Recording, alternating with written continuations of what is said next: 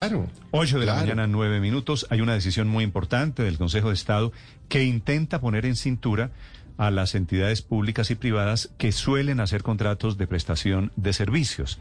Estos contratos, Juan, que son tan usuales, prestación de servicios, que es la manera como se salen, crean nóminas paralelas Así en es. empresas públicas y privadas. Usted ve a muchos médicos en esta época de pandemia que trabajan a través de contratos de prestación de servicios. Ni qué decir de empleados públicos en donde esta figura se volvió el pan de cada día. Son sumamente eh, recurrentes y fíjese que lo que usted dice también en el tema público, pues son una figura que está establecida y es muy fácil de pagar determinados favores y al final pues ahí hay una burocracia detrás que se suma a todos estos contratos de prestación de servicios. Lo que hacen estos contratos de prestación de servicios es ahorrarle al contratante la prestación de los servicios, de las prestaciones sociales, los, los pagos de prestaciones sociales, de parafiscales y demás.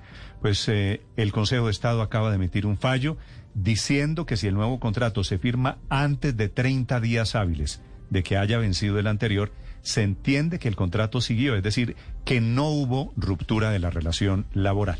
Esta es la buena noticia. La mala noticia es que esto podría significar que van a separar a estos millones de contratistas 30 días a separarlos del cargo, 30 días para evitar esa, esa continuidad de los contratos. Doña Gloria Luz Manco fue la demandante de este caso que acaba de ganar, repito, ante el Consejo de Estado. Señora Manco, buenos días. Eh, muy buenos días, señor Néstor, y muy buenos días a la mesa. Cuénteme, cuénteme, doña Gloria Luz, ¿cuál es su caso? ¿Qué es lo que origina esta decisión del Consejo de Estado? Bueno, eh, el origen se da en unas contrataciones eh, de prestación de servicios con la personería de Medellín desde el 29 de diciembre de 2005 hasta el 30 de diciembre de 2011. Eso está, este, así está determinado, aunque en la realidad yo trabajé hasta el 2 de enero del 2012.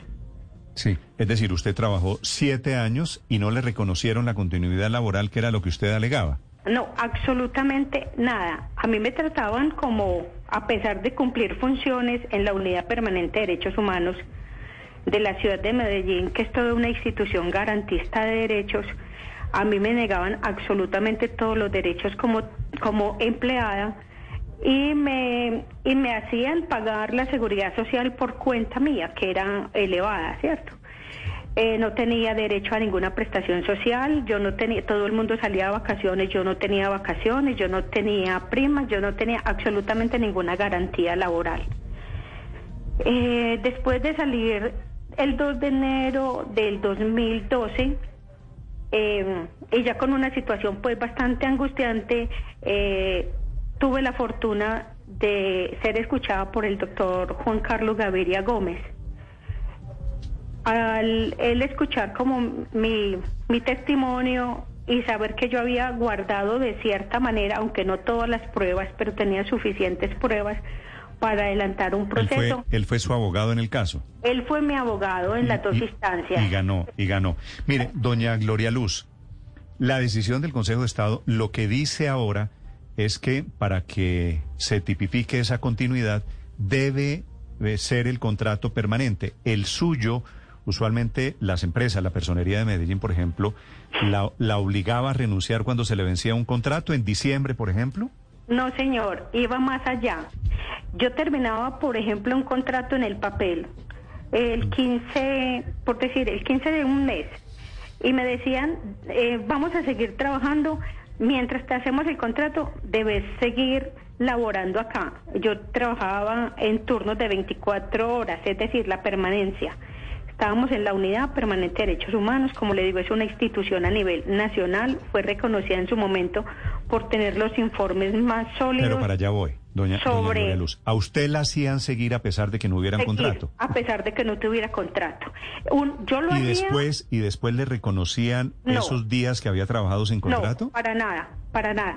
Uno se daba por bien servido porque le- al cabo de 8, 10, 15, 20 días, uno iba y- a la a la entidad que estaba fungiendo como operadora del contrato, iba y firmaba de nuevo su contrato. De hecho, de hecho eran unos honorarios no no desestimables. Sin embargo, pues no tenía ninguna garantía. El trabajo, el pago era igual a la calidad del trabajo que debíamos presentar y con los requisitos que nos exigían, porque teníamos eh, una constante supervisión, una constante coordinación. doña Gloria Luz, ¿por qué seguía trabajando si no había contrato?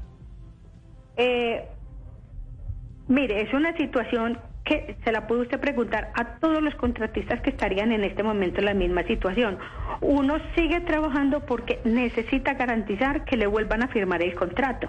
Máximo cuando hay situaciones especiales, caso el mío, que no es el único, que soy mujer cabeza de hogar. es, que, es que lo suyo es un gran ejemplo porque sé que hay miles, tal vez millones de trabajadores que están en esta condición.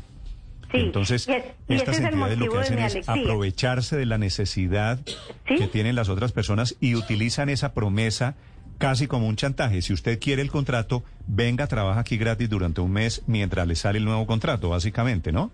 Eh, es más, eh, salgámonos un momentico de este caso, el mío, y le voy a contar lo que me contaba ayer una mujer cabeza de familia del barrio La Francia, la Comuna 1 de Medellín.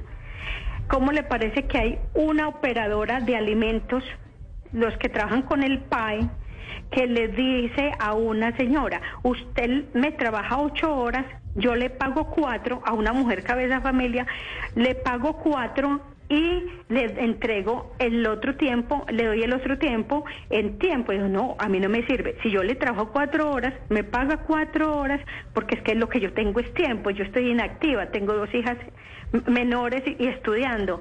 Entonces, el abuso que se cometió conmigo a un nivel profesional lo están haciendo en este momento con las manipuladoras de alimentos de los de, los centros educativos. Y qué bueno que me preguntó y qué bueno que en este momento tengo eso así en la punta de la lengua y del corazón, porque el abuso es constante en todos los niveles.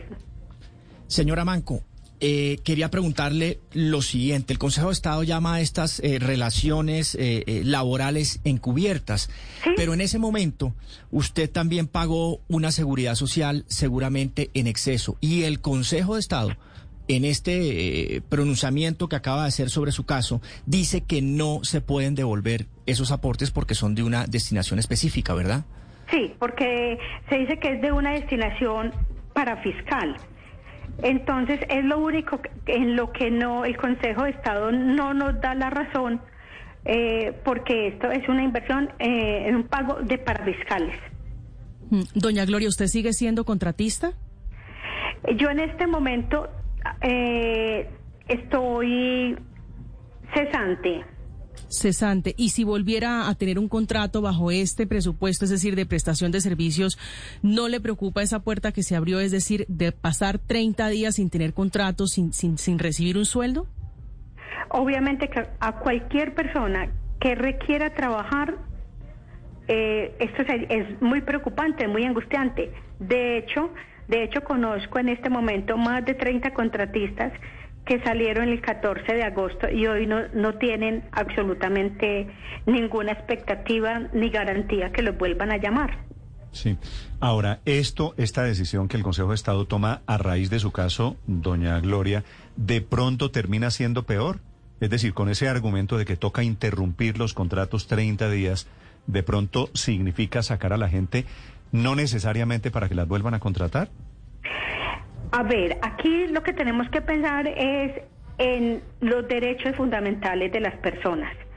Si, si me alegro inmensamente y le doy las gracias primero que todo a mi Dios y a mi Virgencita de Guadalupe que nunca nos desampara y a, las, y a la inteligencia poderosa y, el arraigo que tiene la defensa de los derechos de los trabajadores del doctor Juan Carlos Gaviria. Si me alegro porque me benefician lo personal, me alegro más porque en este momento se va a poder materializar la garantía de los derechos para miles de contratistas. Entonces no podemos pensar que porque nos quedamos un mes, tenemos que quedarnos un mes para no incurrir en esto, ¿cierto? Eh, lo, es más importante aquí la garantía, la garantía de los derechos y que se denuncie a través de una demanda em, estos abusos, estos abusos de poder, estos abusos que tienen los empleadores llámese en público, llámense en privados. Eh, lo que más que la preocupación de, de, que se deje un mes de trabajar es la importancia, la supremacía de los derechos y que esta sentencia unifique estos criterios, que ya ningún juez pueda pueda decir no yo Gloria. puedo yo puedo dar una sentencia en este o en otro sentido, porque también aquí muchos jueces eh, no se van por el derecho, sino que se van por otros lados y ustedes conocen pues la historia aquí, cómo se manejan las normas, cómo se manejan las leyes, cómo se hace, eh, se, trabaja por debajo la, la norma para ver unos beneficios particulares. Sí, en este caso la sentencia de doña Gloria abre la puerta para que las empresas tengan mayor control, para que se sepa exactamente cómo contratan a unas personas o a otras para suplir necesidades sin necesidad de pasar por encima de los derechos de los trabajadores. Lo que nos pide eh, a las empresas es que sean más responsables frente al trabajador, que no abusen de las situaciones de los trabajadores y que se tenga muy en cuenta los perfiles de los trabajadores. Mm. Sí, eh, eh, yo todavía no logro descifrar si esta es una buena noticia, si esta decisión del Consejo de Estado arregla el problema tengo entendido, doña Gloria, que como usted, como tantos contratistas de esta naturaleza, hay más de dos millones de trabajadores en Colombia. Yo no sé si esto los va a beneficiar a la en la práctica a la larga o si los va a perjudicar por cuenta del tiempo que debe pasar entre contrato y contrato. Eh, vuelvo, vuelvo y le repito, puede que en principio la persona diga me quedo paralizada un mes, pero en el caso concreto es o se queda un mes o a usted le violentan los derechos por 5, 6, 7, 10 y 20 años. Entonces, uno tiene esa comparación, ya tiene muy claro que esta, esta sentencia lo que está es protegiendo los derechos de los trabajadores. No, que la norma no se vuelva un burladero. Sí. Claro. Es que acaba usted justamente de decirnos en esta entrevista que a los 20 días de acabarse un contrato firmaba el otro y que así fue básicamente por los últimos seis años o durante seis años. ¿Hace alguna diferencia que ahora entonces el Consejo de Estado diga que tienen que pasar 30 días entre la firma de un contrato y otro cuando usted ya tenía que dejar pasar 20? Lo que pasa es que aquí yo me, me estoy afirmando en la en los derechos de los trabajadores. Mire, si las empresas hacen todo correctamente, no tienen por qué utilizar una entidad para que aparezca apariencia, en apariencia como operadora, cuando los fines son diferentes. Si ustedes leen bien la sentencia, la sentencia nos habla eh, nosotros llamábamos, y lo que también, esa es una figura que tiene mucho que ver con la tercerización que estuvo tan de moda hace pocos meses. Es lo mismo, es utilizar una empresa de fachada para ellos contratar menoscabando los derechos de los trabajadores. Cuando las empresas hacen las, las cosas de manera correcta, no tienen por qué utilizar una fachada no tienen por qué utilizar un, un sistema de tercerización cuando se hacen las cosas, se hacen las cosas bien, cuando no hay vulneración de derechos. Eso sería el mundo ideal, pero es que aquí estamos llenos de miles, digo tal vez la cifra de dos millones de trabajadores, tanto en sectores públicos como privados, especialmente en el sector público que hacen esta clase de contratos, los famosos contratos de prestación de servicios. Escuchan ustedes a doña Gloria Luz Manco, que es la demandante. ¿Usted está en Medellín, doña Gloria? Sí, señor, yo estoy en la ciudad de Medellín. ¿Le puedo preguntar una cosa? Si, si quiere me la contesta, si no, no me la contesta. Eh, si la puedo contestar con mucho gusto. ¿Cuántos años tiene usted? Tengo 56 años. 56. ¿Y trabajó hasta el año? Trabajé hasta el 14 de agosto, es decir, eh, hasta el mes pasado. Ok, ¿y tiene lista la cotización para su pensión? Eh, aún no. Es más, eh, esto me da un cambio frente a esa perspectiva de la pensión porque eh, yo no me lograba, no me lograba pensionar.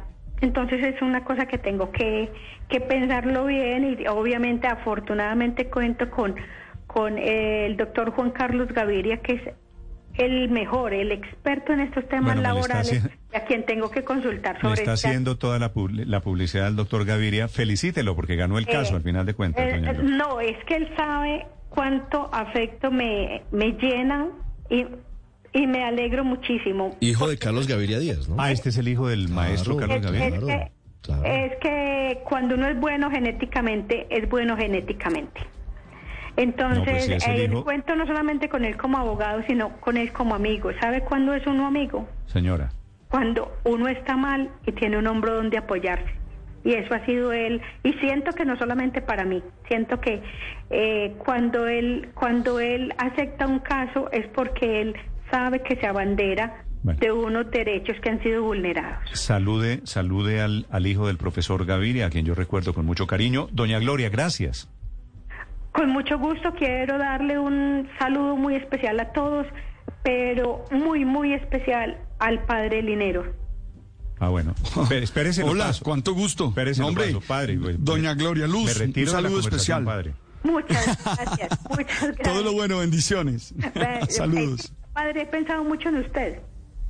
Gracias, muy No, amable. pero pra- padre, He- he, he pregúntele por pensado y pienso que en un momento Dios y la Virgen de Guadalupe me, me va a permitir estar muy cerquita de usted. Gracias. Dios nos ¿Y bendiga y, qué así sea.